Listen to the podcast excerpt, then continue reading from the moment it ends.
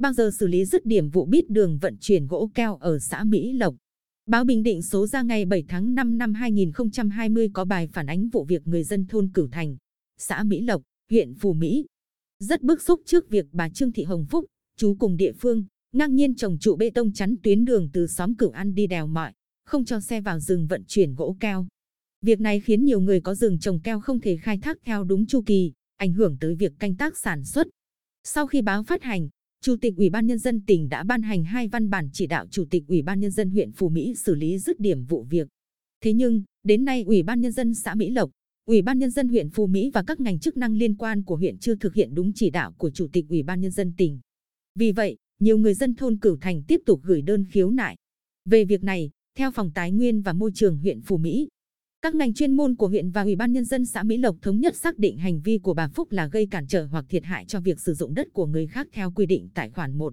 Điều 16 Nghị định số 91-2019 NDCP về xử phạt vi phạm hành chính trong lĩnh vực đất đai. Trên cơ sở này, ngày 12 tháng 6 năm 2020, Ủy ban Nhân dân xã Mỹ Lộc lập biên bản vi phạm hành chính vào ngày 15 tháng 6 năm 2020. Chủ tịch Ủy ban Nhân dân xã Mỹ Lộc ban hành quyết định xử phạt vi phạm hành chính đối với bà Phúc, số tiền phạt 2 triệu đồng.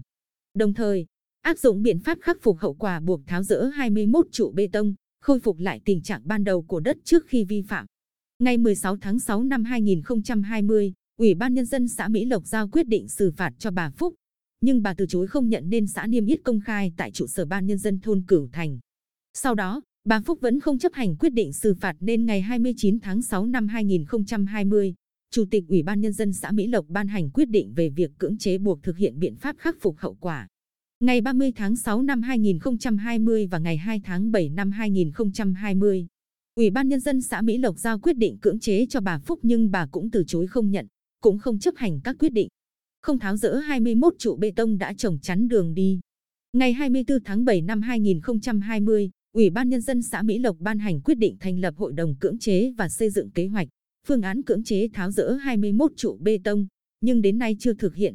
Ông Phan Văn Nhanh, Chủ tịch Ủy ban Nhân dân xã Mỹ Lộc lý giải đến nay địa phương chưa tổ chức cưỡng chế là do vướng một số khó khăn như khu vực cưỡng chế nằm sâu trong rừng, đường xá đi lại khó khăn. Lực lượng tham gia cưỡng chế mỏng. Ủy ban Nhân dân xã chưa có nhiều kinh nghiệm trong công tác cưỡng chế. Như vậy, các ngành chuyên môn của huyện Phú Mỹ và Ủy ban Nhân dân xã Mỹ Lộc đã xác định rõ hành vi sai phạm của bà Phúc và áp dụng chế tài xử lý cụ thể nhưng lại không có biện pháp xử lý kiên quyết nghiêm minh, khiến vụ việc kéo dài, gây bức xúc cho người dân địa phương.